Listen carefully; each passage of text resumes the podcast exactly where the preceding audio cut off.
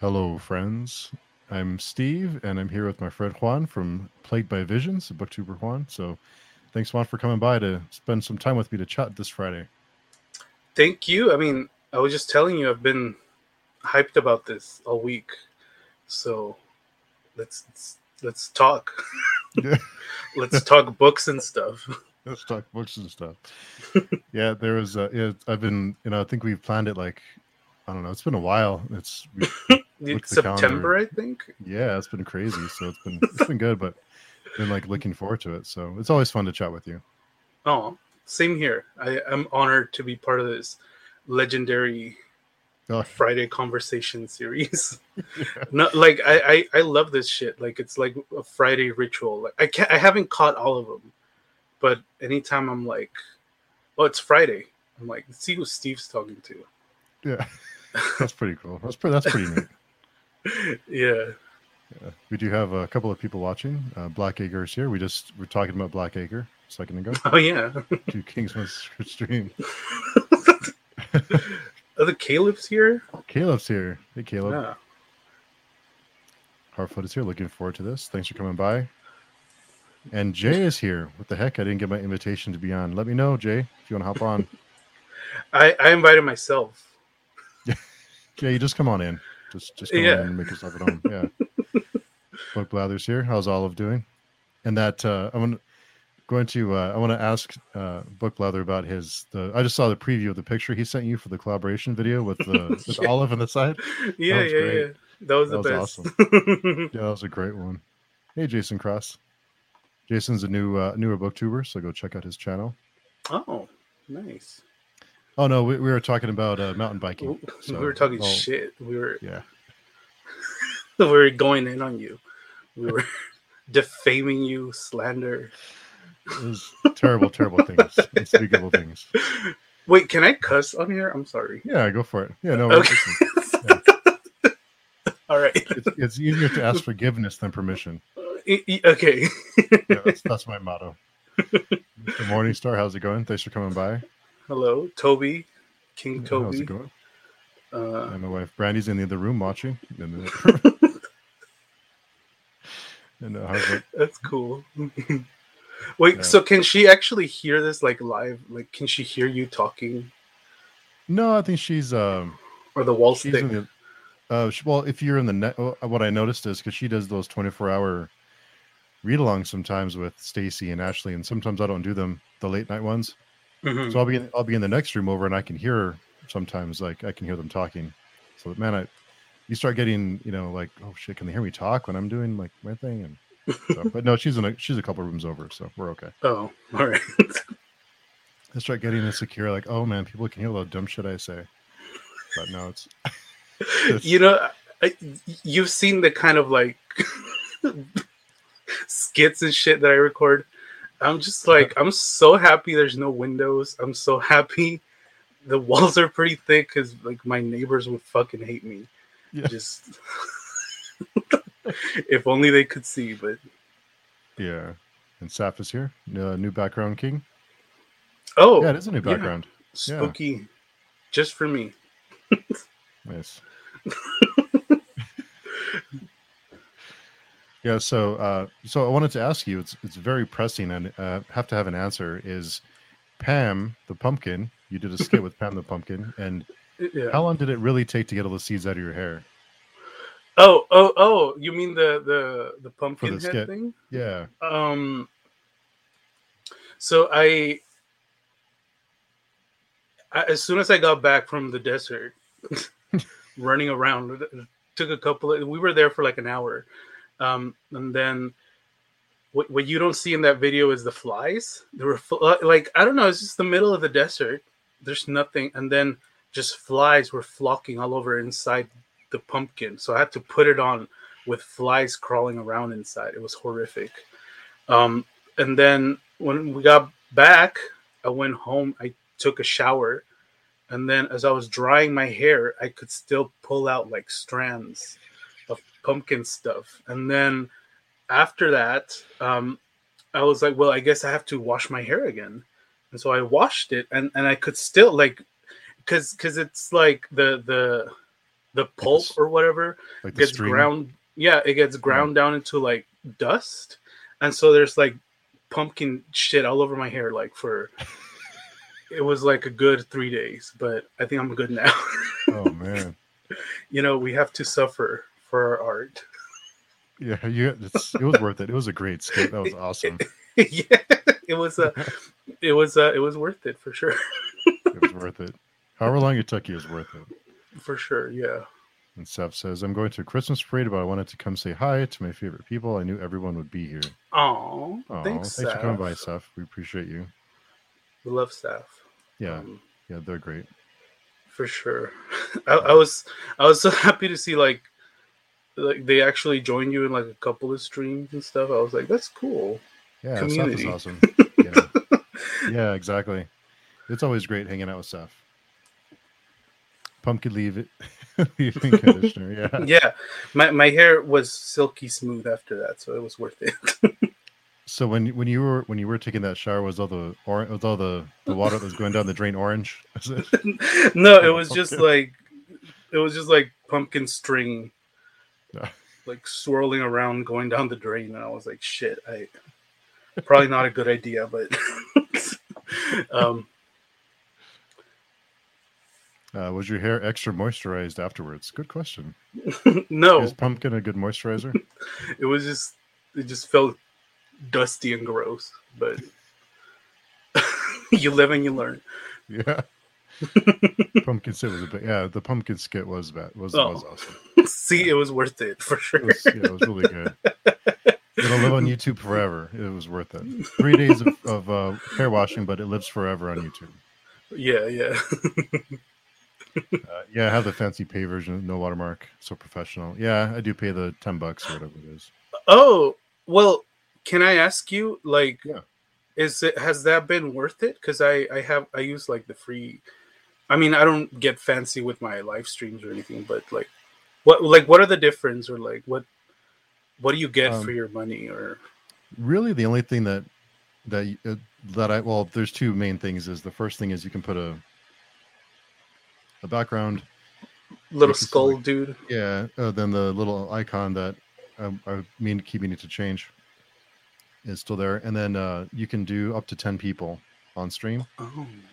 So sometimes when it's a big event or like a lot of people want to come, there's room for more. I don't think I've ever gotten that many people on at once, but it's... You've tried. Yeah, I've tried, but, you know, only so many people can stand me for more than a few seconds. So, you know, right. It doesn't always work out. Okay, well, yeah. Sounds like I'm good then, but... Yeah. I think one of the biggest reasons I like the background is for whenever I'm talking to an author, I can put their work in the background. Oh, yeah, helps. Yeah. It's so that way the viewer can see the book or... that they can recognize the cover and they can see the names and things like that. So that's some reason why I shell out the $10 or whatever it is. So selfless of you. So giving. So I have to have some kind of benefit for people to come and talk to me. I mean, I have to sweeten the pot a little bit. Talking to you is honor enough.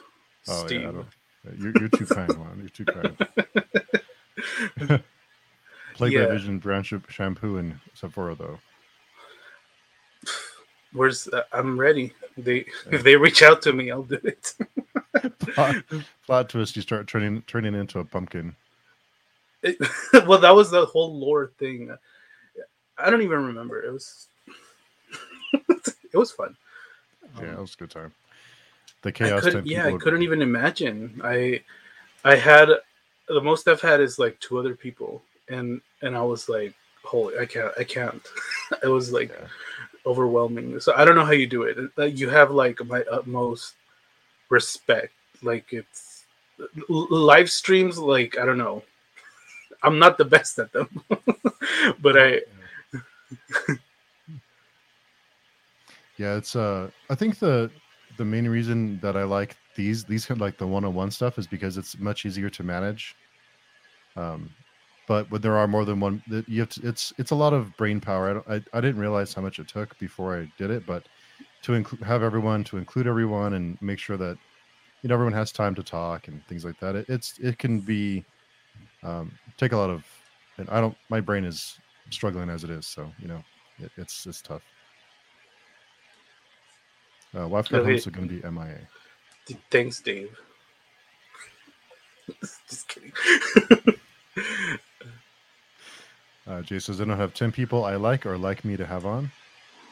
Yeah. Oh, well, there's a couple people on the screen now. I mean, you know. Brad, yeah. Brad, and there's a few people.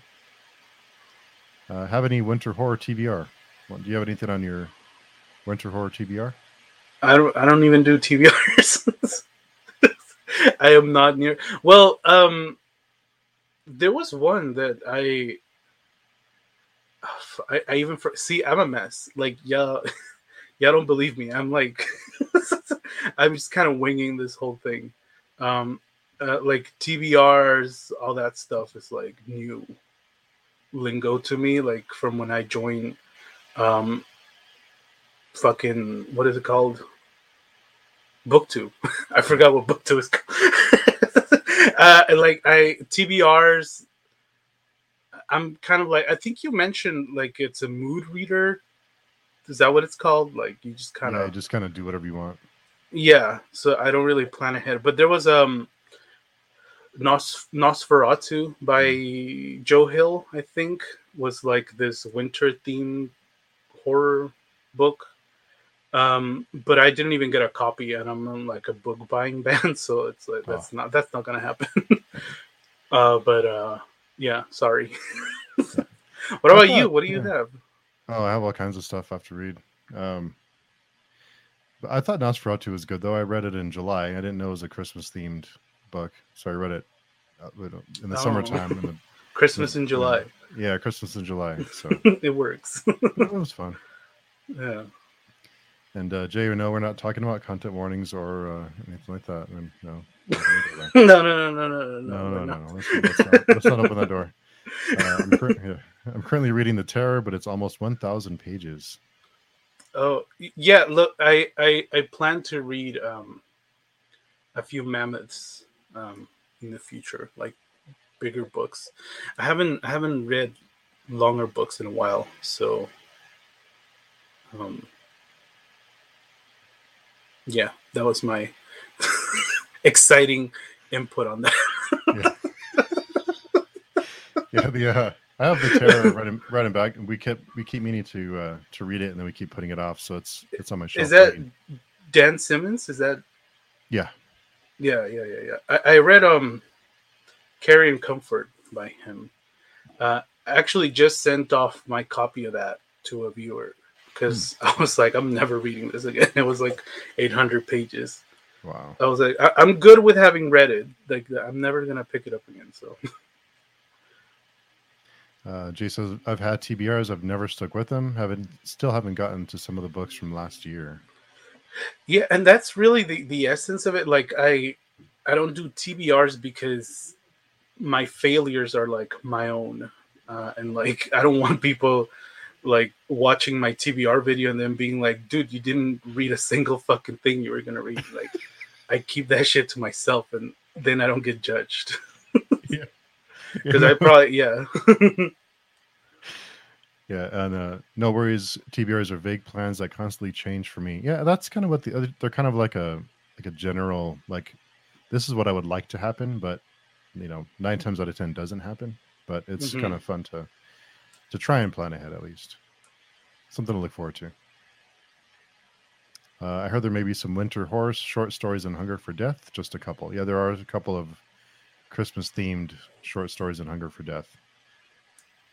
Oh, by Joshua Marcella. Yeah. They took a dark turn, obviously, but, you know. Hey, Shelf Center. I keep doing that with The Terror as well. No clue why. I hear good things. Maybe next October will be reason enough. Also, hi. How you doing, Bryce? Good to see you. Thanks for coming by and saying hello. Hello. Crystal's here. I used to do TBR videos. Then the next month, do a wrap up, and not one book would be on it. Would be on from the TBR. People called me out on it. That's how it would play out for me. Because I did this thing like earlier in my channel where I would do themed readings for each month. Like I'd be like, June is like killer killer kid novels or like killer animal novels. And that was horrible. I like having to stick with like a plan and having to be like, oh, wait, I can't read this because I'm doing this theme. And I'm just like, man, I don't like that's not how my brain works. It's hard to keep up. I don't know how it's like these professional ass fucking booktubers who like have it all down. I'm like, I don't know how you do it. I'm just, yeah, I'm tough. But a clown.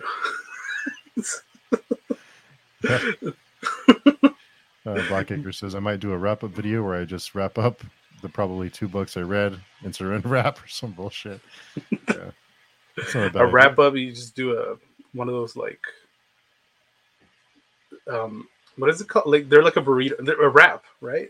Yeah. Is that a food? Yeah, I think so. It's basically just like a bastardized burrito. Like it's just called a burrito. Yeah, you know? With like healthy shit in it. Yeah, it's like a salad burrito. It's like a salad and a burrito. A wrap, yeah. And it's cold. Yeah, it's just weird. Yeah, it's gross. Yeah. So I did want to ask you what your thoughts are. Yeah. There's been some talk lately about star ratings and whether or not we should use star ratings when you review a book, or you know, what the benefit, or is it an outdated system? What are your thoughts on that, or do you have any opinions on it? There's been a talk about that. Yeah, it seems like I think Mother Horror has been talking about it, and there's been a few other people in the community that have been saying, "Why do we need star ratings? Let's just say what you think about a book and give your thoughts on it, and you don't no need to use a number to rate it. You just kind of give your thoughts on it." I didn't even know it was like a controversy. That's interesting. Yeah, there's been a couple people. Well, I don't know. I feel like for BookTube, or like at least these corners of BookTube where it's like us, like smaller channels, like we kind of use star ratings as kind of to define almost like the personality or like the taste that our channel brings, something like that. So I think it's kind of useful for that. We can kind of get a feel of what a booktuber's tastes and approaches to literature are based on their star ratings. And I feel like that comes across much more prominently than, just saying, I like the being kind of more vague or general about it. So I kind of, I enjoy star ratings. I feel like they're, they help me kind of see where another reader is at, or they get to define their own rubrics. Like I've seen booktubers or like reviewers on Goodreads say like, I never do anything lower than 3 stars because I only read stuff that I know I'm gonna like, so I don't think, I would have to look into like what are the arguments for like not having them, look more into that. But I don't know, I've never had a problem with them, but I don't know what happened. I don't know what this discourse. I've never looked into it. I just think the argument against them, or what some people would say, is that there's little nuance with a star rating, and it's just this system where we pigeonhole our reviews into, and we can expound on them and kind of give different thoughts. And you may really love some parts of the book, or really hate other parts of the book, but you overall. You can kind of elaborate a little bit more than just a 1 through 5 rating. And I think the 1 through 5 system is, I think 1 through 10 is a little bit better. But yeah, no, I think, like I said, I feel like a lot of like BookTube creators kind of bring their own sort of personality and uniqueness and nuance in star ratings, like if they explain their rubric beforehand, or like if you already know what kind of reading they do. I don't see anything inherently wrong with them. I always feel like it's fun seeing booktubers rate their books with stars or with random shit like 3 steaks out of 5 or whatever, like three 3 baby diapers out of 6. I don't know. It's fun. I only do star rating reviews for like Goodreads reviews. That's because you almost have to use those to you know, if you're gonna use sites like that, and it really helps out the authors too if you give a book reviews, even whether it's good or bad. Mm-hmm. No, I feel like, well, there was the one book that always comes to my mind is Things Have Gotten Worse Since We Last Spoke, because that's like one of the books that I've rated the lowest, like on my channel. But like it helped.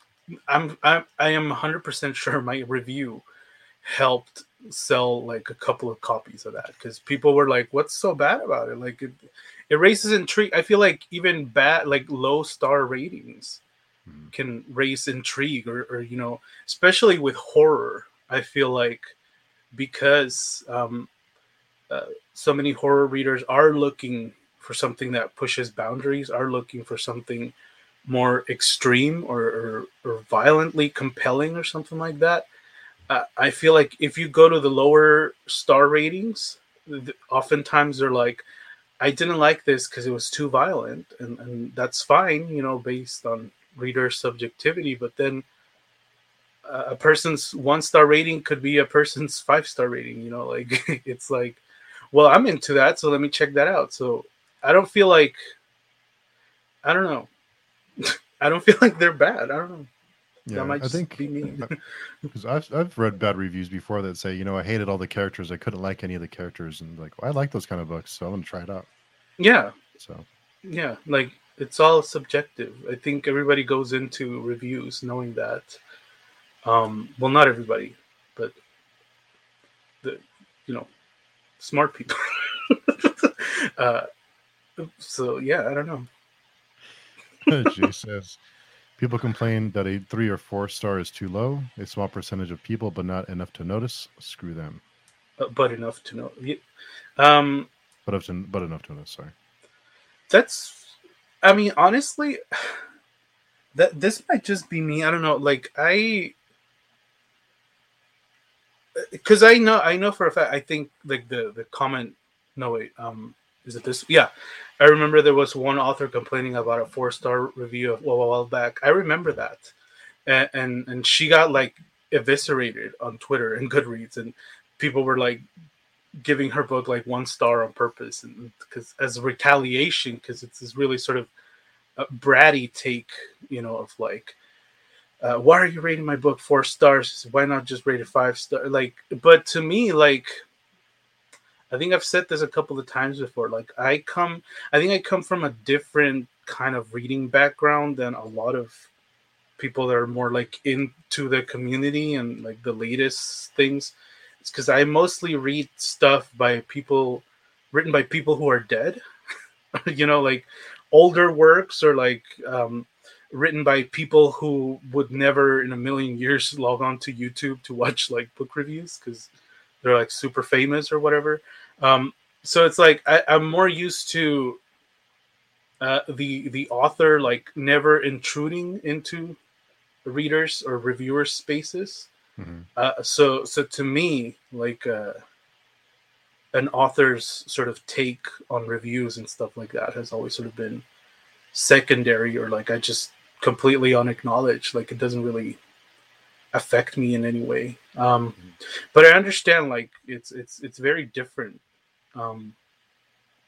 here on BookTube. Like I remember I reviewed Scanlines by Todd Kiesling, and I posted my review on Instagram, or like promoted it, you know, like I reviewed Scanlines by Todd Kiesling.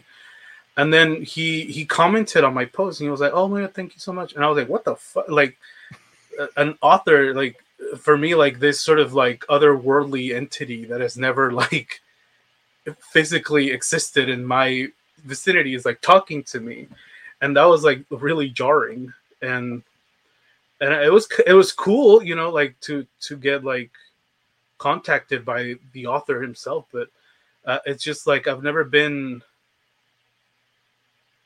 sort of in tune with authors that way, So for me, it's sort of easier to just rate things without worrying about, are they going to be upset, or like, is this rating fair, or am I being considerate of this and that? It's just like, I just go with my feel. I just go with what I got. I'm always saying up front, this is extremely subjective, as all book reviews are. And then, not really worry about much else. Like, that's the way it should be though, right? Yeah, I mean, and like I was saying, it's kind of different. I understand, like with something like what you do, you're constantly in contact with authors, which is awesome, and it's kind of like this really beautiful space for like community building. But I don't know that I could do that because I'm more used to just being solely a reader and not really crossing the wires too much with the other side of the book, which is the people writing it. But yeah, I don't know. And he says it's done surprisingly well sales wise for an indie novella, and that was things have changed. I forget the name of it now. Things are shady. Things have changed since we last spoke. I forget the name of it. I'm sorry. But yeah, I know which one. Things are so not cool since we stopped that. That's why I kind of like not even really felt bad about that review, because when I read it, when I reviewed it, it was already kind of blowing up, and I was like, I'm not hurting anybody. I'm not beating someone while they're down. It's like they'll be all right if I say that I hated it.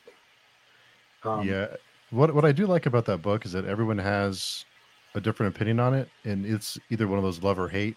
But it's always fun to hear everyone's thoughts, whether they loved it or hate it. Just the reaction is fun. Whether they're fun either way for that book. It's interesting. Yeah. For me, like the most fun was like outside of the book. For me, the most fun of it was that it became like this event almost in our community. Like everybody was reading it and reviewing it. Like it felt like something that people were a part of, and I thought that was cool. Yeah. You have to read it. Hey, Kayla, how's it going? Hope you're having a good week. Good Hello. Friday.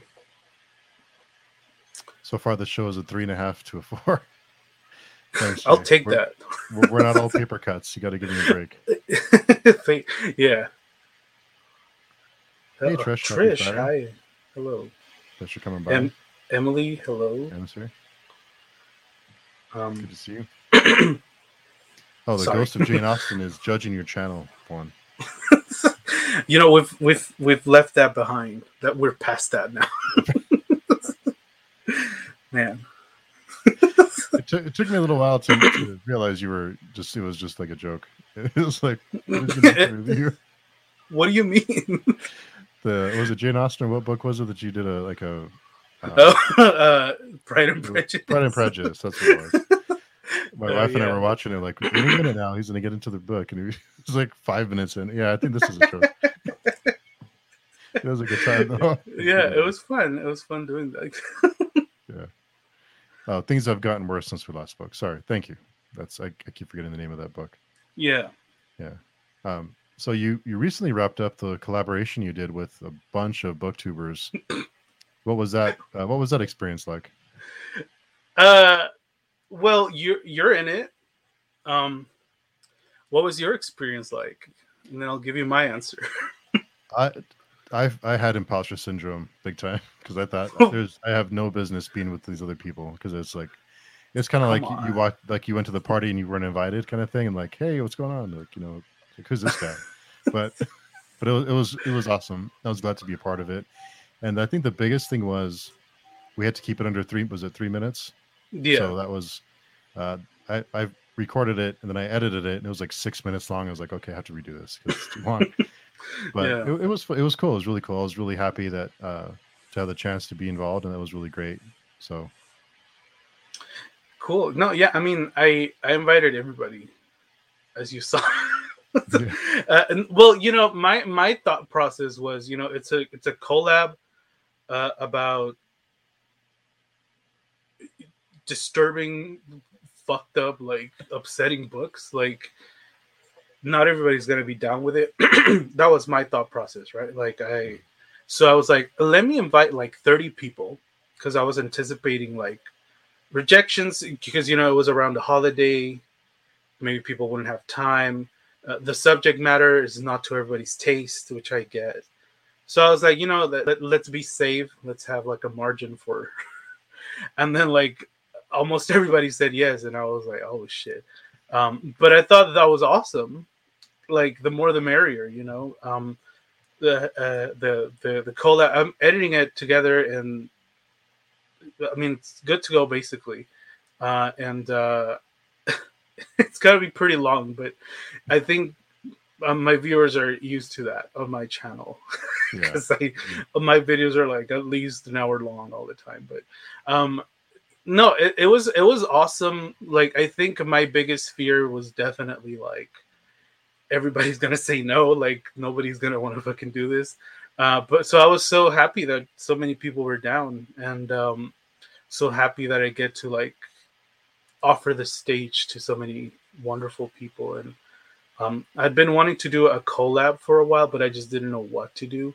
I was sort of planning on, like, doing one for October, for, like, Halloween, but then I got invited to, like, two collabs. One was on Jordaline's channel, and then the other one was on Harpies in the Trees. So I kind of, like, got caught up on those, and then I was like, well, they're putting out collabs, so I feel like, you know, I don't want to put more pressure on, like, the people working on them. You know, like, here's my collab, now I'll do a video for mine. So then for December, you know, I was like, let's do, like, something like Christmas theme, right? So I was kind of, like, brainstorming, like, what can I do for, like, a Christmas themed collab, like maybe Santa Claus being murdered, something like that, like something. But then I was just like, you know, like, let's just keep it simple, you know, and let's sort of keep it in tune with, like, what my channel's primarily about. And I'm happy to see that so many people are interested in this topic, right? Because you kind of feel a little weird sometimes talking about, like, you know, disturbing books so much. But I feel like it fascinates everybody. People were, like, excited to partake in it and talk about, like, disturbing books. So I was like, that's cool. I feel like I gave some people, like, the stage to, like, air out some demons, and it's gonna be tons of fun. It's like 20 people in it. Wow, really? 20 people? Yeah. Wow. It's fine. So it's gonna be like an hour and a half long? Yeah. It'll be an hour and a half of fun, Steve. Yeah, no, I'm looking forward to it. I'm really excited to watch it. Not only literally a feature-length film. It'll be good just to watch. It'll be fun to watch it, to see everyone else's. Yeah, and, you know, like, you can watch it in parts. Like, you don't have to sit there for an hour and a half, but or you can just watch your favorite people and ignore the rest. Yeah. No, I'll watch them all. You know what I like about these collabs is that you get introduced to all these new people that you didn't know were out there. So that's what's fun about it too, is you chance to make new friends. So it's good. Yeah, bring everybody together, because I'm like, I feel like looking at the roster, I was like, I feel like all these people would vibe with each other, you know, and, like, maybe it just takes a little push to make those connections that last a lifetime. See, you're community building, Juan. See, you said you're by yourself on an island, but you're really building community. I never realized it, but that's kind of cool. Mm-hmm. You know, like, I don't know. It's been kind of a weird, like, BookTube trajectory for me, because when I started, I made my first video, like, July of last year, and then I didn't make anything else after that until, like, November. But then, like, when I started getting more consistent with video making, around the beginning of this year, I wasn't really like aware that there was a community. Like I didn't really talk to other channels. So it was kind of like this very lonesome experience. But then, you know, I thought, well, you know, like, let me reach out to people and talk to them and see, like, you know, if, what they're about. And everybody's really friendly and stuff. So it's like, it only took that initial push. But I feel like that's what drives me to always sort of be on the lookout for, like, new channels. Like, I'm always searching for, like, new channels that talk about horror. Because I feel like it's still kind of like a dreadfully underrepresented, like, corner of BookTube.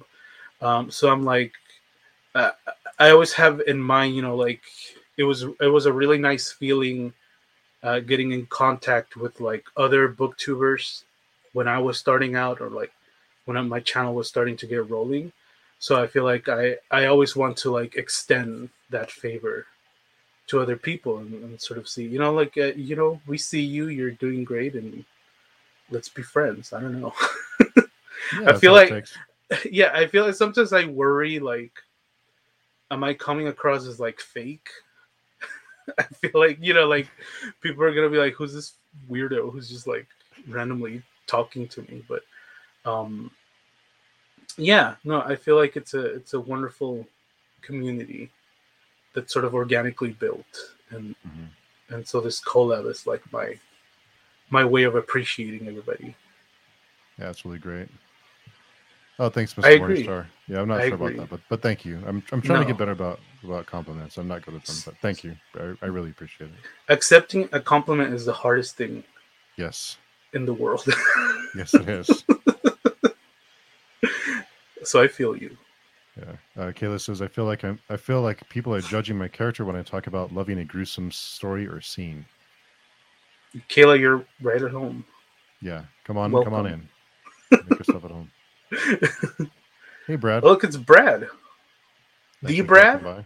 The Brad Paper Cuts? The Brad Proctor, yeah. Holy shit. Crazy, right? I'm, like, nervous now.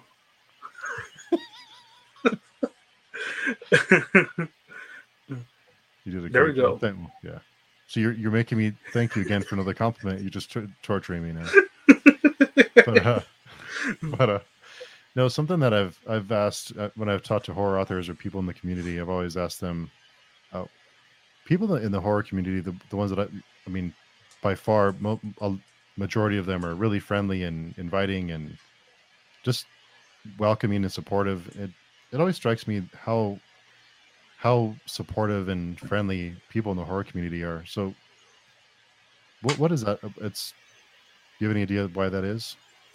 For me, it's like a conscious effort of trying to show people that I'm not a psychopath, because I'm always, like, self-conscious that people are watching my videos and they think, like, I have, like, people in my closet or something. So I feel like to a certain extent, every horror author or horror fan is doing a conscious effort of being nice to show, like, to kind of compensate for the fact that they delve into, like, some fucked up stuff. Well, at least that's my case. But I feel like also, if you want to get more, like, psychoanalytical about it, I feel like most of us sort of leave a lot of negativity on the page, you know, whether it's writing or through reading stuff. Like, we kind of air out a lot of demons. We kind of through catharsis unload a lot of complexes, a lot of fears, a lot of you know, the terror that strikes the human soul. And then that kind of reading horror, I think, is vastly, like, therapeutic. I do think that reading horror really does help you sort of come to terms with humanity a little more. And so I feel like horror authors specifically might be a little more in tune with, you know, what it is to sort of relate to fellow humankind and be more in touch with emotion, that kind of stuff. because I feel like horror a lot of the time expresses sort of like the realer sides of humanity. I feel like that's where that kind of expression gets noticed the most. That's just my subjective opinion, but I feel like it's a combination of those things, like constantly unloading your demons through reading and writing horror, and also, you know, making a conscious effort to let people know you're not a psycho. So not in the closet, but don't look in the basement. Yeah. Oh, hi, Mindy. Hey, Mindy. Hello. And this is the fake Brad. The real Brad has been hacked. Uh-oh. Yeah, she Mindy agrees. Agree 100%. Horror equals therapeutic. Yeah. And I feel like a lot of, you know, something that I've been sort of learning more and more is that the horror fandom, there is a significant chunk of it that is women who love horror, and through conversations that I've had with women who love horror, I've learned that, you know, the horror genre is like this safe sort of safety cushioning where they can, you know, confront a lot of like day-to-day fears and potential threats, you know, like that's where that stuff gets confronted and problematized and ultimately resolved. So I can definitely see it's therapeutic as hell. And there's so many great women in horror right now with, you know, writing horror. I mean, yeah, so many. They're killing it. For sure. Keeping people in the closet. Our house makes weird noises, and we tell our kids we keep people in the attic. What's wrong with us? Yeah, we have whenever the house settles or something. Wait, I just noticed that's brand new. Holy shit! Yeah. Y'all are that's just the guy in the attic. Don't worry about it. That's your brother in the attic. You know, like something like that. My mom grew up in Guanajuato, in Mexico, in kind of like this rural area, and there were a lot of like nearby ranches, like farms and stuff. And when she was a little girl, she heard this story of like how a pig, like this massive like pig, like the size of a grown man, like broke into the ranch house and ate a baby that was like in its cradle. And my mom used to tell us this story as like a bedtime story. And I think that explains a lot of things. Wow. So I'm just saying, you're not alone in traumatizing your kids.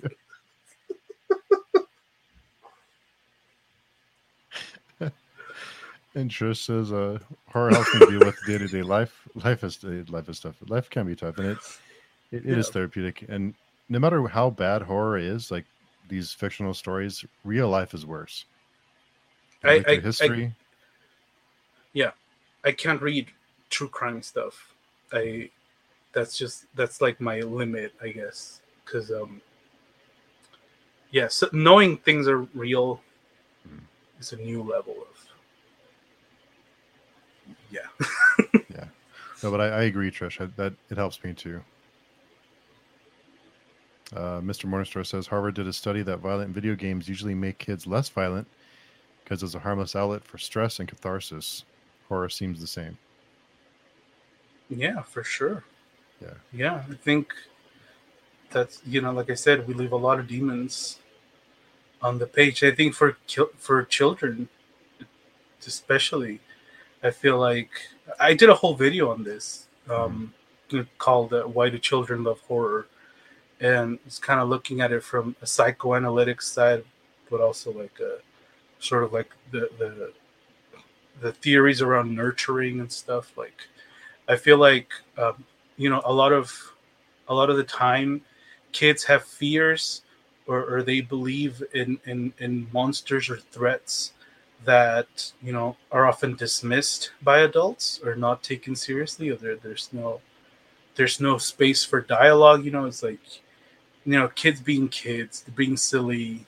But horror is like the one sort of space that believes kids, you know, like sort of acknowledges their fears and their worries, and sort of, you know, through the progression of a story kind of guides them through it and eventually resolves it for them.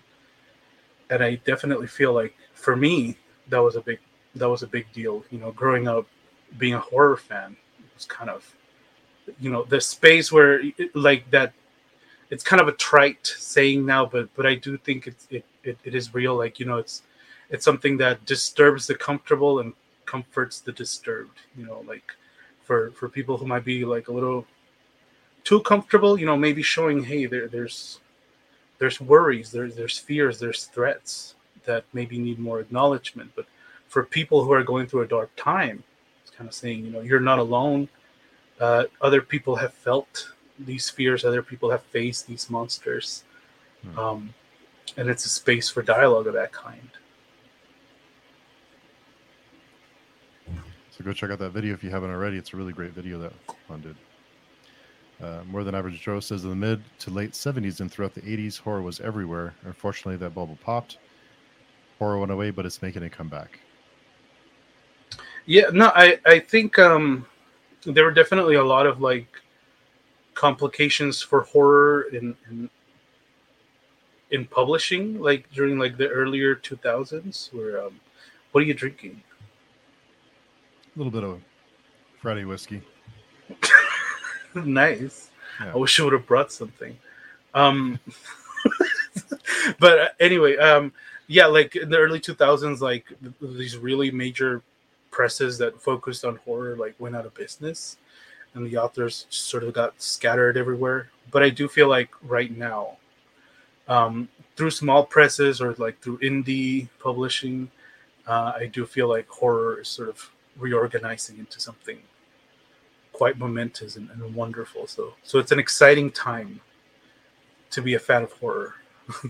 Yeah, and it, you know, it's, I was going to ask you about this too, is, and More Than Average Joe brought it up, is how horror has changed through the years, because in the 80s we had a lot of slashers and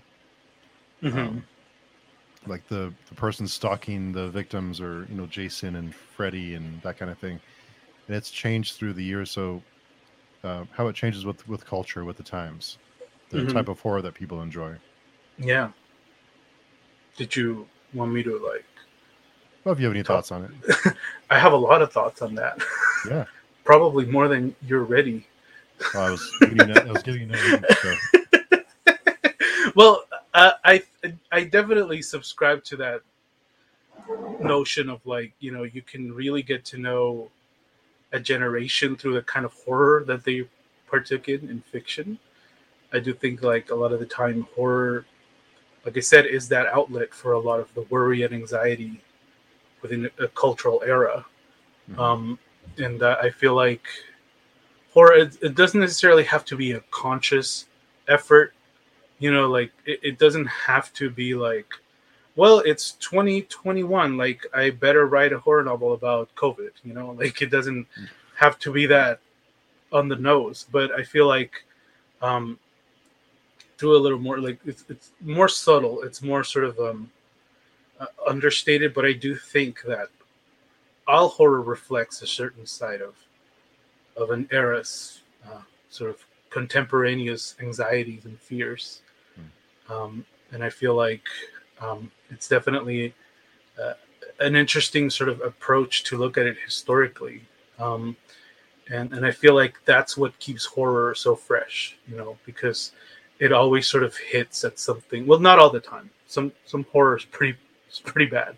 But I feel like the ones that you can sort of feel, you know, you feel them more, I feel much more intensely than films of other genres, because they speak to this sort of darker side of humanity that not many other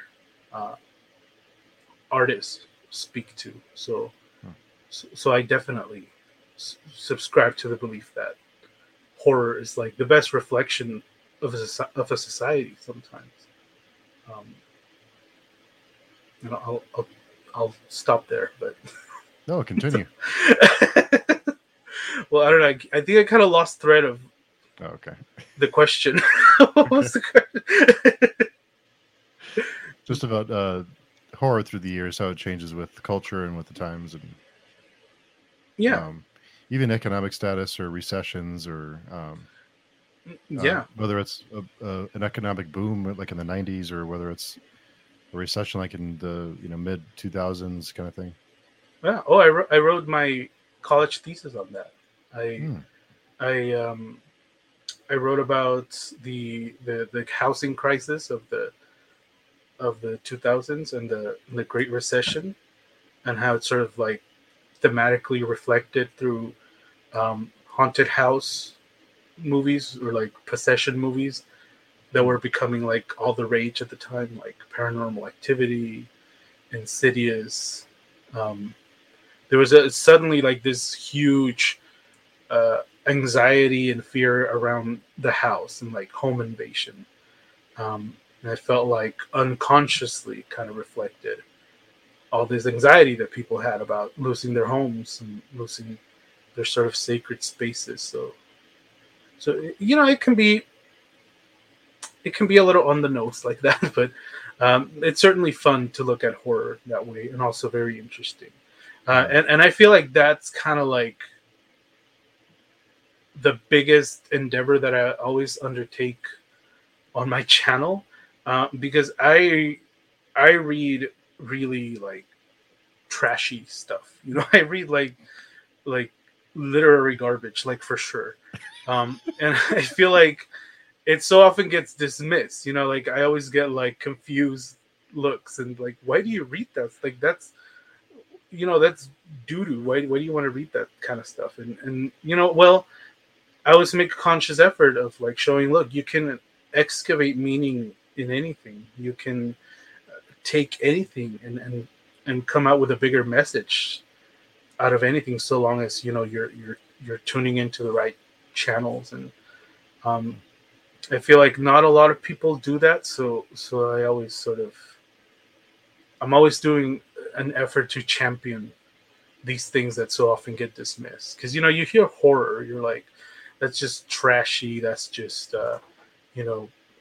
what are like base entertainment with no higher value. But it's like, no, that's, you couldn't be furthest from the truth, So when you're like, for example, when you're reading a book, do you take notes, or how do you gather your thoughts for how you'll discuss it after you're done?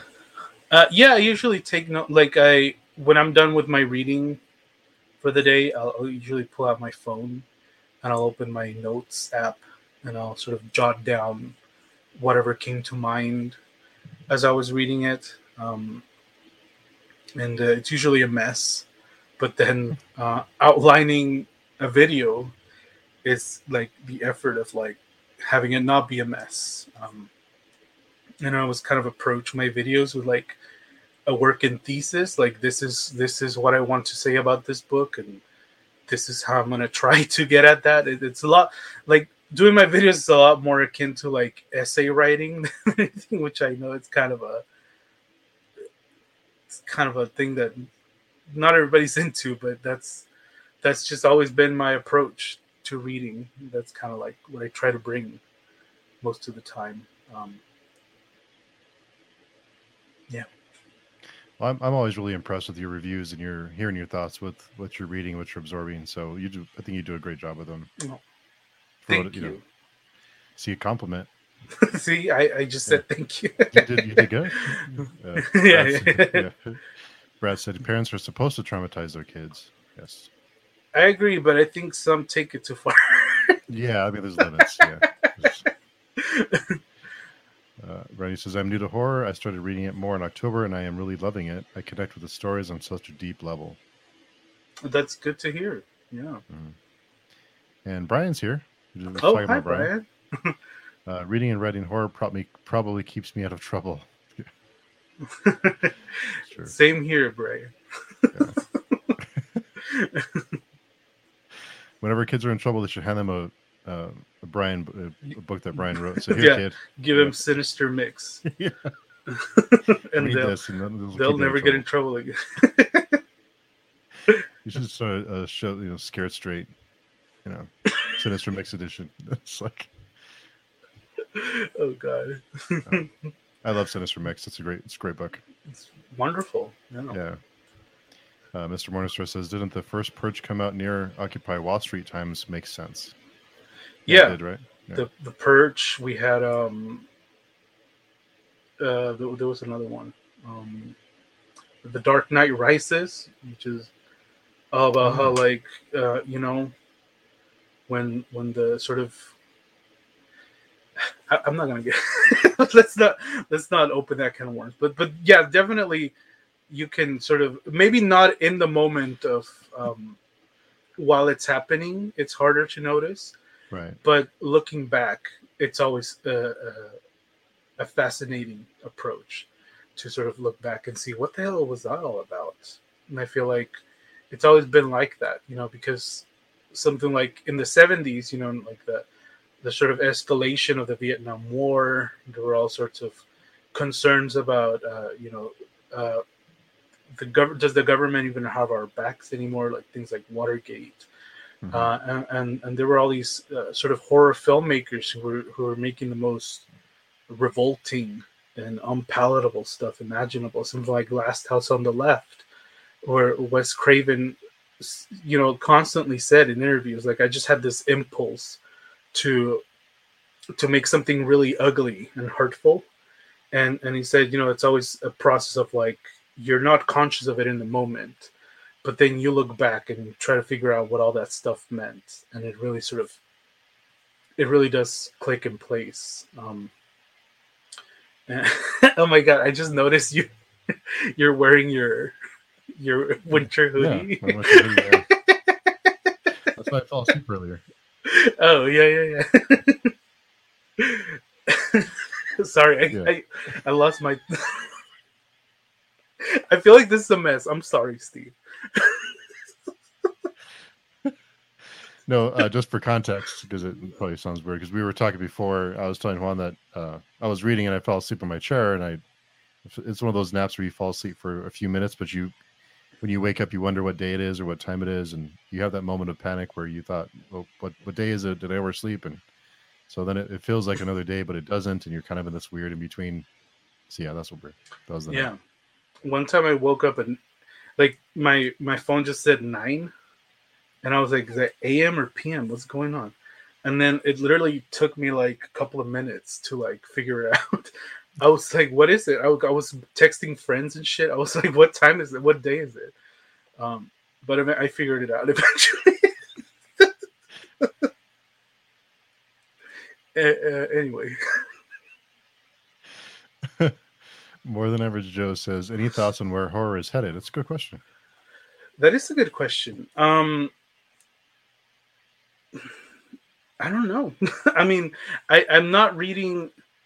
I feel like that kind of labor that I undertake is sort of is more like figuring out where horror has been, like what has happened. Like I'm never like current on my horror reads, like.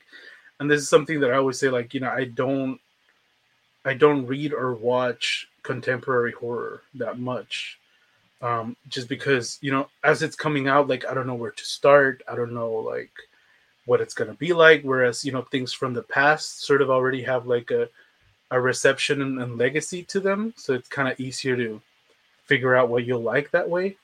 And so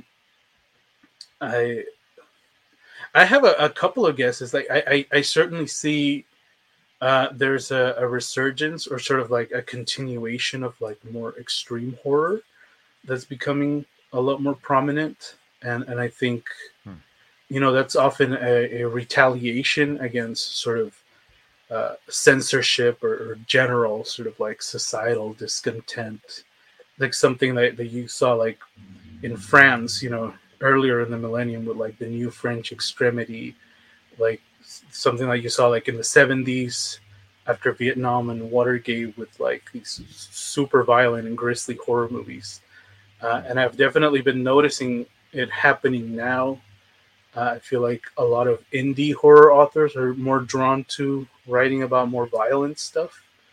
I'm not a professional in any way to like confidently diagnose what that means. But I certainly see it happening, and it's interesting to see like where that's going to go.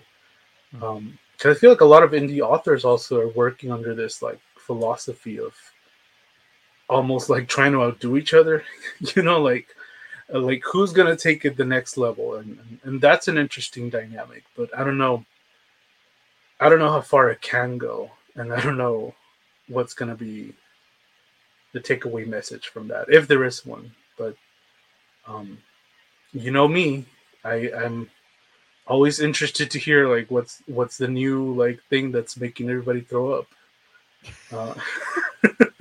Yeah. And I wonder, because you mentioned about indie horror authors who are pushing the envelope, and I wonder how much of that is because they can. Yeah. There's not a publisher telling them you have to tone this down, or you have to edit this out, or you have to change this. So I wonder how much of it is just letting loose and just doing whatever. Yeah, like telling the stories that couldn't be told before. I do see like in terms of like on where horror is headed, you know, there's a lot of buzz about like where publishing in general is headed, you know, because indie publishing is becoming a lot more prominent, but also a lot more successful, and like smaller press publishing. So, and like you said, you know, that opens up the opportunity for a lot more transgressive and horrific and violent stuff. And it's like this sort of free for all kind of open range of like, do whatever you want, and someone's going to read it. And that's kind of exciting, but it's also kind of like, it's fascinating, you know, like where is it going to go? And to what effect? I don't know. Yeah. And I think part of it is too, is that now that production studios are afraid to take chances on stories, mm-hmm. I think these lesser known books and they're more likely to be optioned, or to at least have interest in them, because they're afraid, you know, I think a lot of studios are afraid to take chances on something that it's not a proven franchise anymore. If it's not a superhero franchise or Star Wars or whatever, I think they're a little nervous to sink too much money into a property without knowing they're going to get their money back. So I think there's so many great stories to be told with, you know, the indie publishing or the smaller creators. Yeah. And, you know, I people think I'm like a Things Have Gotten Worse hater, but I can genuinely appreciate, you know, like this momentous occasion of like this weird little indie book, you know, like exploding. And I don't know if I read correctly, but there's been like talks of like maybe adapting it. Like there's been talks of like sequels for it, like this really sort of unlikely story taking off in such a you know, powerful way. It definitely speaks to the fact that that sort of more convention-based story production is being destabilized, and we're definitely seeing a lot of weirder, more out there stuff gain more prominence, and I think that's exciting. I mean, I don't know if it's necessarily going to take down Disney or anything like that, but it is exciting, you know, and it is kind of like a breath of fresh air in a way. Mm-hmm. And Emily says, I enjoy your approach. I fly by the seat of my pants in mine and my ADD shows. Yeah, I just kind of like wing it too. So that's why I wing it. You know, it takes me a couple hours to do something like a review, and then I end up with like a 5-minute video, and then I watch your half an hour, well thought out, well constructed video, and I'm like, oh man. In fairness, I do always think my videos could be a little shorter. And I always tell myself, I'm like, okay, this time we're going to keep it brief. Yeah. And then I have like 2 hours of raw footage, and I'm like, fuck. Yeah. Well, but I'm trying. Just know I'm trying. Speaking of raw footage, when you did your unedited video, it was a couple months ago. You could tell, you could just feel that how you just kind of winged it. You just did this unedited. You just uploaded whatever you recorded. It's been a couple months, but you could tell it was like an uncomfortable, because you get so used to being able to edit things out. So when you're just kind of like going with it, it's I was so nervous. Yeah, I was like shaking. I was like, this is not what I was made for. I really, you know, people are always like, oh my God, like you're so eloquent, like all this shit. And I'm like, no, it's just, I edit my stuff and I outline it and I kind of even practice it sometimes beforehand, like what I'm going to say and stuff. Cause I rely on that a lot. Like there's people who do things in like one take and I'm like, how? That's like impossible. That's like inconceivable to me. But we all work with what we got, you know? More Than Average Joe asks, do you guys think that horror, especially underground or indie titles, helps in terms of free speech? Yeah, well, I mean, it depends on, like, what you mean by... I mean, in terms of censorship, I think, like what we were saying, it definitely helps. Like, do away with all those censors or like all those editing, and some I'll be honest, sometimes that's not always to a benefit. I've definitely read like indie titles where I'm like, this could have used an editor for sure. But you know, in terms of like literal free speech, as in like you can just throw out whatever you want, yeah, for sure, I can see that. Yeah. It's an interesting question because I hadn't thought of it until More Than Average Joe asked. But, you know, I could see somewhere down the line that Amazon, who is prints a lot of these indie books, can clamp down and say, okay, we're not going to allow X, Y, and Z in our books anymore. If you're an indie, if you're an indie writer and you have this in your books, then go somewhere else. Then what? Yeah, I feel like it's definitely like not fully independent in the sense that you're saying, you know, because they're still relying on a distributor, you know, like something fully independent in my mind is something like zines, you know, like people who make their own kind of like pamphlets and their own little sort of more personalized texts and distribute them. They print it and distribute them on their own.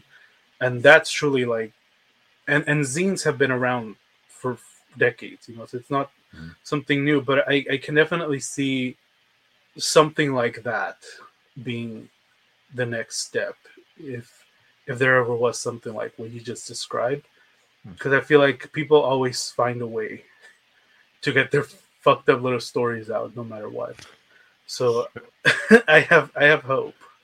I mean, I guess you could like start a website and just sell the ebooks if you wanted to and avoid printing, but I think you could probably cut out some of your customers if you did that. So if that ever happened, I don't think that will happen. I hope it doesn't happen, but it could.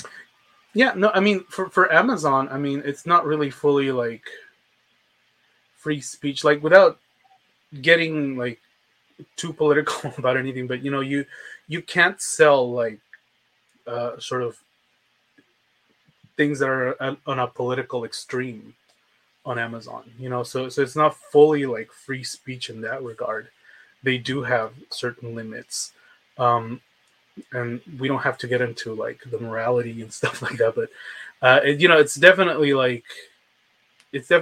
regulated to a degree, and like you said, they could push those regulations further. But to me, like indie publishing always finds a way. In a sense, you know, like back in like the 70s and 80s, you know, like a lot of these more marginalized communities, like the LGBTQ community, like most of the literature that they produced, most of like that side of human experience came out through the pamphlets, you know, like fan-made magazines, like the like these sort of ephemera, like things that. Sadly, a lot of it is lost to time just because it was never really properly archived or anything like that. So it's more like an in the moment kind of thing. But you know, people always find a way to get their stories out there, and human ingenuity we should not underestimate. It's true. Yeah. I am waiting for someone to come along and just start printing ebooks or indie books, and just kind of give, not necessarily give Amazon a run for their money, but just be another option for people who don't want to use Amazon. Yeah. Yeah. That is something that I've thought about, because I'm someone who has made like the personal choice to like not buy stuff from Amazon. Mm-hmm. But I am also somebody who likes to write. I never like to say I'm a writer.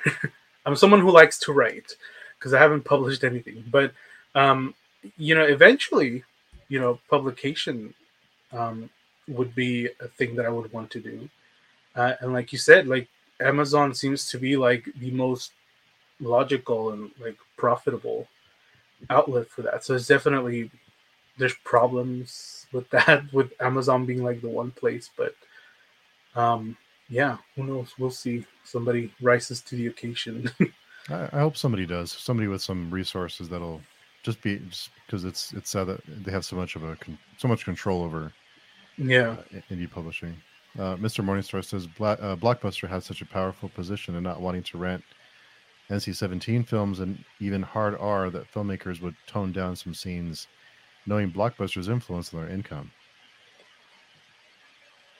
Yeah, no, I mean, for filmmaking, it's a whole other can of worms. And again, indie filmmaking is like the place where you see like the more extreme stuff, more out there stuff. So it's always, I think particularly, it's not that indie publishing is like a new thing today, but it's more like, I feel like more people are finally starting to see like that's where they're going to get the more unfiltered stuff, and the people who are into that are like, I'm home, you know, like this is what I've been looking for. So I think that's kind of cool, you know. Yeah, I think even some movies, even if they intend to be in theaters, an R rating can be like a death wish for a lot, because they lose so many ticket sales that way. To have even an R rating, and they often tone it down to get that in PG-13 rating. Yeah, there was a it felt like an eternal era where you would be hard pressed to find an R-rated film. Like they were always PG-13, and they were always toned down. They were always like super generic, like cookie cutter, like Blumhouse shit fits, but we don't have to get into that. But you know, I feel like the sort of more indie studios have really started to take off and made horror something that's like a little more fearsome and a little more edgy now. And I think that's good, you know, to kind of push that boundary. I remember, you know, when Hereditary came out, it was like this big thing. Like people were shocked in a way that they hadn't been in a while. And I'm genuinely convinced that it was because we had gotten such a bad rut of like just these studio PG-13 horror movies that were all the same. And then A24 sort of brought resurfaced this edgier sensibility to horror that, you know, that Hereditary is not like wholly original. There are things about it that are kind of derivative or like borrow from older horror stories. But it felt so fresh, I think, because it felt so edgy, and by virtue of that, felt very refreshing. You know, it was like this new thing. So I feel like the same certainly happens in publishing a lot of the time. But I've read some terrible indie books for sure. So. Take that with a grain of salt. So how do you feel about Blumhouse? You know, I think some of their movies are like delightfully tacky. I feel like I really enjoy. I'm a big fan of like the Paranormal Activity movies because of how like because of how awkward and like weird they are, and like how not a horror movie they are. I don't know. It's hard to explain. So I find it kind of endearing, but I love trash. Like I love cheesy, garbagey stuff. Like that's kind of one of my big things. One of my big passions is garbage. So I can appreciate it on that level. But I know, like, when people tell me I hate these movies, I'm like, yeah, I get that. But I think, you know, Blumhouse kind of,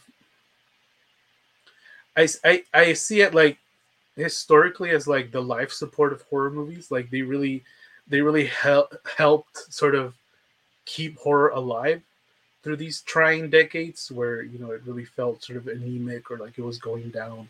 I mean, horror in the 90s was rough. Like yeah. you would be hard pressed to find good movies, good horror movies from that era. There were a couple. But for the most part, they were stinkers. And that, I think, was a scary time for horror, no pun intended, because I feel like it really felt like it was going under. Like, it really felt like horror was just not going to be a thing anymore, because it was just, like someone said earlier, like, the bubble popped. You know, like, all those slashers, all those from the 80s and 70s, like, just kind of, like, no interest, no passion, very mechanic. But then, you know, when we come into the 2000s with things like, you know, with torture porn, like Saw, Hostel, these kind of, it kind of like having a sensibility of like horror's last hurrah, where it kind of felt like, you know, well, now let's throw everything at the wall and sort of send it off on a high note, I guess, or a really low note, depending on who you ask. But then, you know, when Blumhouse came around, it did kind of feel like, in terms of production, in terms of like a market, it really did feel very revitalized, just because they put out so much stuff, and a lot of it I do think is good. I do like some Blumhouse horror movies, so I could appreciate it sort of like, from a market standpoint, for really sort of keeping horror alive. And now I think people are starting to get a little smarter and more inventive with horror. And I think that's great. And I think a lot of that is owed to the fact that, you know, Blumhouse sort of kept the ball rolling and kept that interest going. And now I'm hopeful for horror. And I think maybe it's because we're living in such scary times. I feel like that's where horror really starts to like hit home a lot more. So it's like this really precious artistic outlet that we should protect at all costs, because it can really help us cope. Like a therapeutic outlet is what, you know, we talked about earlier with some people in the chat. Mm-hmm. A therapeutic way to, you know, kind of head to therapy. For sure. Yeah. Who needs therapy when you have horror? Yeah. Just go see a horror movie. Yeah. Go see a good one. Yeah. If you can. And I think you had mentioned all the stinkers in the 90s, and a lot of them were like teenage, you know, the kind of slash, I Know What You Did Last Summer type of thing. And that was during the economic boom. So maybe there's a, like we talked about earlier. Yeah. More than any thoughts on Grady Hendrix and his retro revival of horror lit? I haven't read Grady Hendrix. Have you? I have not, but I think was it Final Girls Support Group was like a love letter to slashers from what I've read, like 80s slashers. Yeah, a viewer actually sent me a copy of, what is it called? Southern something? Southern... Oh, there's a Southern something support group. I forget the name of it. Southern Vampire something. You know what I'm talking about. It has a peach on the cover. But I haven't read it, so I don't know. I don't know how much I can say about Grady Hendrix.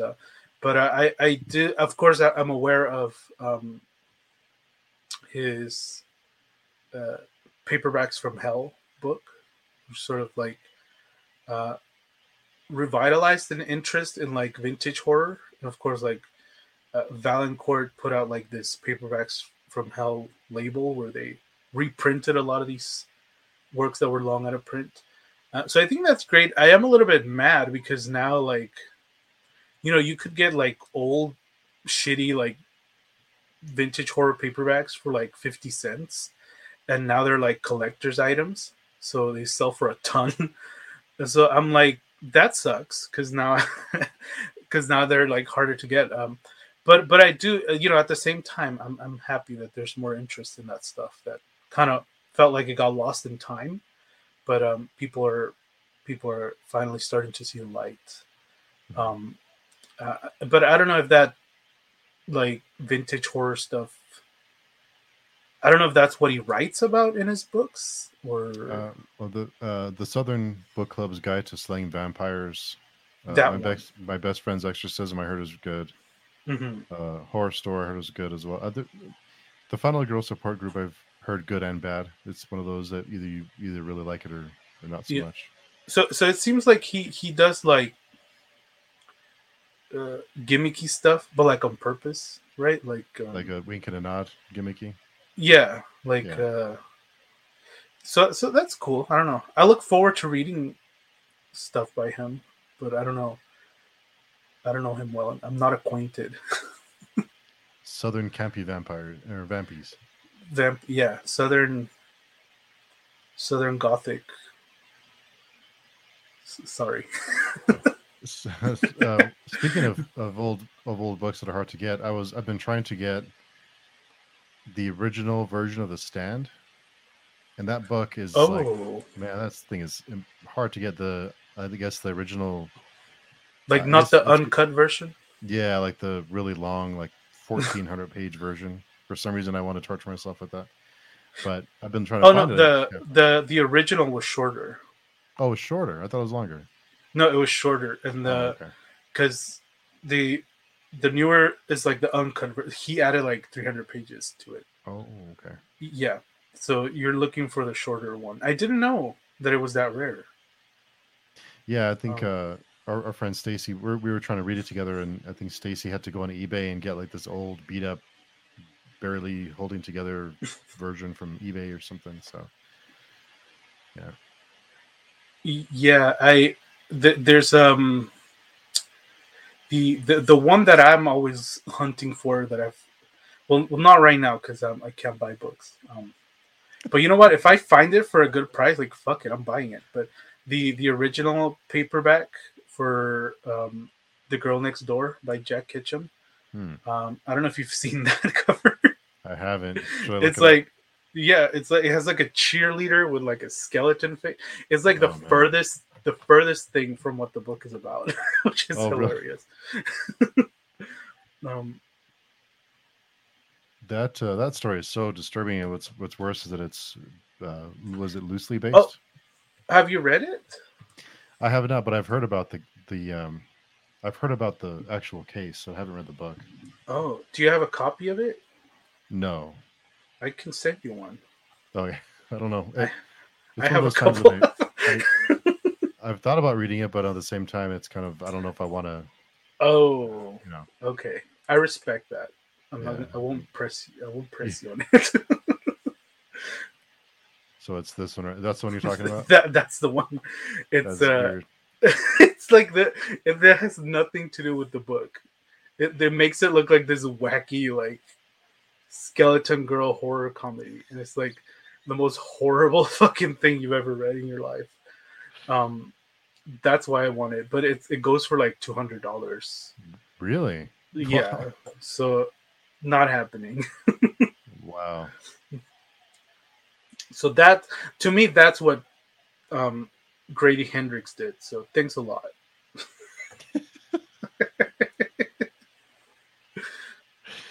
Thanks a lot, Grady Hendrix. Yeah. Okay, this is, it took months to find a cut version of The Stand for a price I was willing to pay. I didn't expect that to be so hard to find.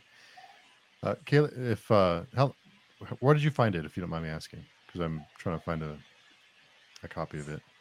I'm guessing eBay might be. I've gone to all the used bookstores, and well, not all of them, but a few of them, but I wasn't able to find them. Have you searched eBay?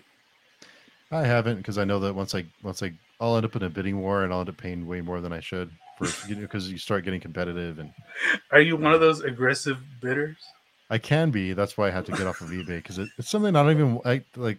I'll bet $1 on this, and then it gets up to like $30, $40. I'm like, this, I'm not gonna let this person beat me. I'm gonna keep bidding. For real. I'm always like, fuck this. Like, it's personal now.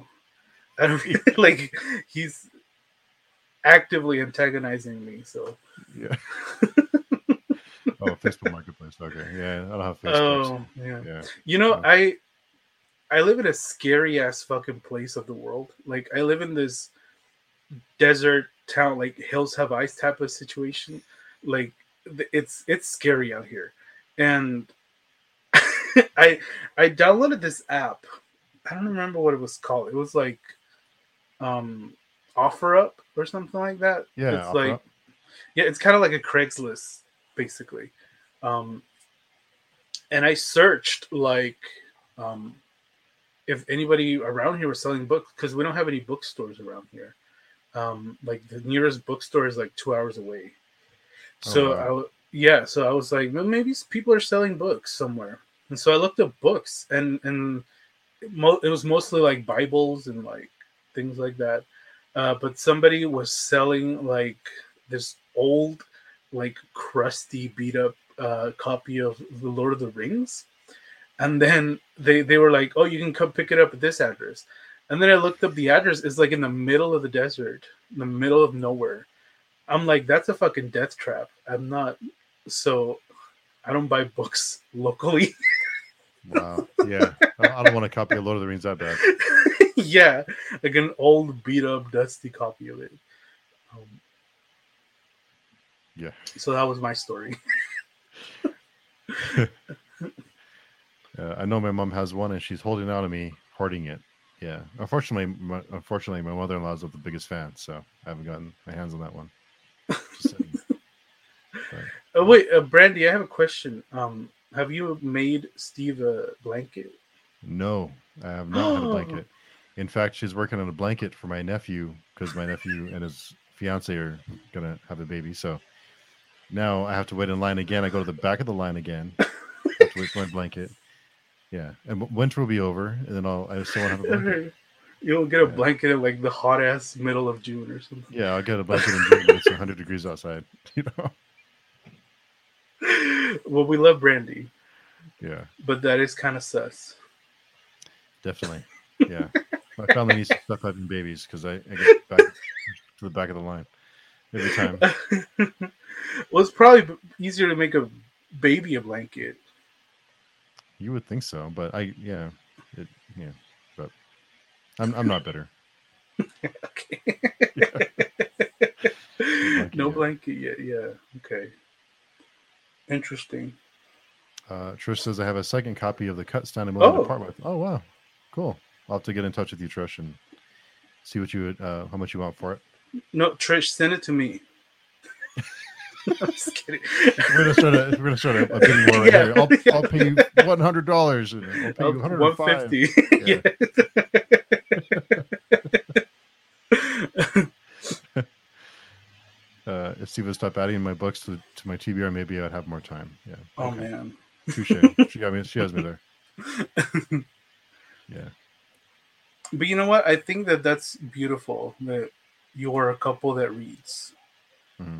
That is pretty amazing. Yeah, our kids read a lot too. It's great. Oh, hi, Jason. Hey, Jason. He's at work goofing off. I'll have to tune into this one when I'm at work. Cheers, guys. Well, thank you for dropping by. Yeah, thanks for dropping in. I know that Jason has a really strange schedule, so I feel for him, because it's really tough to work nights like that and to switch back and forth. I thought you were going to say Jason's a very strange person. I was like, oh. No. He has a strange schedule. I was like, damn, okay. No, we love Jason. No. Yeah, Jason's great. He's awesome. He's in the collab. Mm-hmm. So everybody in this chat is in the collab. Basically. Yeah, just about everybody, yeah. Yeah, and I especially like the pictures that everyone submitted. For that was a lot of fun. Yeah. I asked everybody, like, give your best impression of, like, that little guy. And I like that, you know, some people were for, like, the glamour shots, like, looking scared, but, like, in a, you know, still giving face. And then some people were just, like, fully went in. So that was fun variety. Yeah, that's really, I was impressed with some of them. Some of them are pretty close. Yeah, like Dave's. Yeah, that's great. That's a great one. I actually really like the stuff Steve picked for me. I'm reading Crossroads right now, and it's great. I just like to give him shit. Yeah. So, yeah, I can confirm. I get that everywhere I go.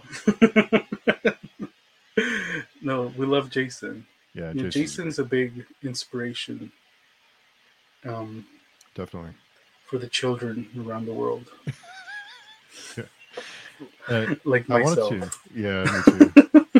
Yeah, Jason's one of the reasons I started doing this, because I wasn't sure I'd have an audience. Yeah, so yeah, his really laid back approach was. Yeah, I remember you saying that. Like, it's kind of like you two are kind of like this chill ASMR kind of moment. Yeah. Which I love. Yeah, we're gonna start narrating books and selling them as ASMR. That'd be cool. Yeah, have a side hustle. Yeah, I don't know who was my biggest. By the way, are you? I'm just like, are you trying to end this? I don't know if you have like unless you want to. Go. Yeah. No, I was just like, am I rambling on for too long? Or... No. Okay. Oh. Have fun. Thank you for tuning in. Yeah, I was gonna say the channel that made me start was Cameron Chaney. I don't know if you watch. I think I've seen a couple. Yeah. Yeah. So I had like no concept of like BookTube when I started. Like I didn't know it was a thing that way. I mean, I knew people talked about books on YouTube, but I didn't know it was like a. Like an actual community full of like all these people. So I think I searched like horror books or something, and like his was one of like the first results. And then I saw like he had like this really like just like very like enthusiastic about horror, which honestly I had never seen anybody on YouTube being like that. So I was like, that's cool. I can try to do that. So yeah, he was He was the first sort of booktuber that I found, and like the reason why. So blame him for me being here. Yeah, I wanted to ask you something, because you know your channel's a lot bigger. It keeps growing and growing and growing, and I wondered as your channel grows and you need more viewers and more people interacting with you, do you ever second guess yourself with the content you make and say, well, I need to have to kind of have it to this standard, and I have to. Kind of, I don't want to say meet expectations, but I have to, you know, make it worthwhile, and I can't just kind of, because I used to just kind of throw things together and like, you know, what no one's gonna watch anyway, screw it. But now that a couple of people watch, it's kind of like, well, I have to at least put some thought into it, and you know, like. Mm-hmm. So did that ever cross your mind? So, if there is a standard that I should be meeting, I don't know what it is. Like I really have like no. I continue to be bewildered day and night about how my channel has been growing. I'm like, I don't know what's happening. I'm like a little concerned. I'm a little scared because I don't know where all these people are coming from. So like I really don't know. I have like no concept of like. Yeah, I went on like my analytics page once, and I saw like all these fucking numbers, and I was like, I don't know what this, I don't know, like I don't know what to make of this. Like, so my thing is like, and I guess like this is my biggest advice to like anybody that wants to like start a channel and stuff like that. It's like just put out the things that you're passionate about, you know, like just don't really worry about, you know, what's the biggest trend right now. Don't worry about, you know, what's kind of drawing the big, you know, if you want to worry about that, I mean, do you, but, you know, I put out things that I know I'm passionate about and that I want to make videos on. And I guess it is kind of, it is something I've noticed, that there's no real like cohesion to the kinds of videos that I make. Like, I guess mostly horror, but I'll pretty much talk about anything. But to me, it's like you throw out, you know, you put out your seeds out into the world and something's going to grow from it. Because you know, to give you an example, like Southern Gothic literature is like a big passion of mine. Like it's the thing I specialized in college. It's like the thing that I could almost call myself a sort of like, not expert, but like something that I can speak on with a kind of authority. And then I had noticed that there weren't really any videos on the subject on YouTube. And so I thought, well, I'll make one. You know, this is something I'm passionate about and stuff. And then, you know, it ended up being like this 50-minute video as usual of me sort of giving like kind of like an introduction on the genre, what to read, that kind of stuff. And then when I uploaded it, like back in, I think it was earlier in the year, almost at the beginning of 2021. Like when I uploaded it, it got like 30 views, maybe less. And I was like, you know, I'm fine with that. Like, I'm not looking to like go viral or anything, obviously, or I would be doing something else. But you know, to me, it's kind of like this, for me, it's like patience is the name of the game, you know, because eventually like the other people out there who are also passionate about this thing, like they're going to search for it, you know, they're eventually going to stumble on it. And they'll watch it and they'll engage with it. And then now that video is almost up to like 3,000 views. So it's like, you know, it didn't break the internet, but you know, it's gained some traction over time, you know, and I'm just like, I don't worry too much about like, you know, what's the standard for like my content? Like what, you know, how am I going to step the game? I'm just like, whatever I'm feeling passionate about, I'll put out. And I know YouTube complicates, you know, YouTube makes it very hard to do that because, you know, it's right there on like the homepage of your studio page, right? It's like your video's, you know, 10th place. It's not doing great. Like you're flopping, yeah, but nobody cares. Right. Yeah. But I learned somewhere along the line to like, let that go. You know, and I'm just like, I think it's just about having fun. I know everybody says that. I know it sounds kind of repetitive and trite, but I do think it's like the biggest thing. Like just put up things that you're gonna have fun making, and eventually like the right people will watch, right? And that's the most I can say on whatever the hell I've been doing here on this platform. Yeah, Minnie says, I started my YouTube channel because I was inspired by Megan and Sue from the Spinebreakers. Oh, never heard of them. I think they have a book club, if I'm not mistaken. They do like monthly reads and stuff. Popular channel. Juan, your authenticity is what keeps people watching. I am sure of it. Oh. There you go. And he says, oh my God, I need to go back and watch that. Yeah. I want to get it more into Southern Gothic. Yeah. Check it out. If you have an hour to kill, you can microdose it if you want. Yeah. And Kayla was thinking the same thing. And Kayla is actually really close to 300 subs. Last I checked, she was like 9 away. Oh, nice. Kayla makes great videos. She does great reviews. Reads especially horror, really great. Consistent. So anybody who's not subscribed to Kayla, go check it out. She makes some awesome stuff, definitely. For sure, I am subscribed. We do like, comment, and subscribe. Yeah.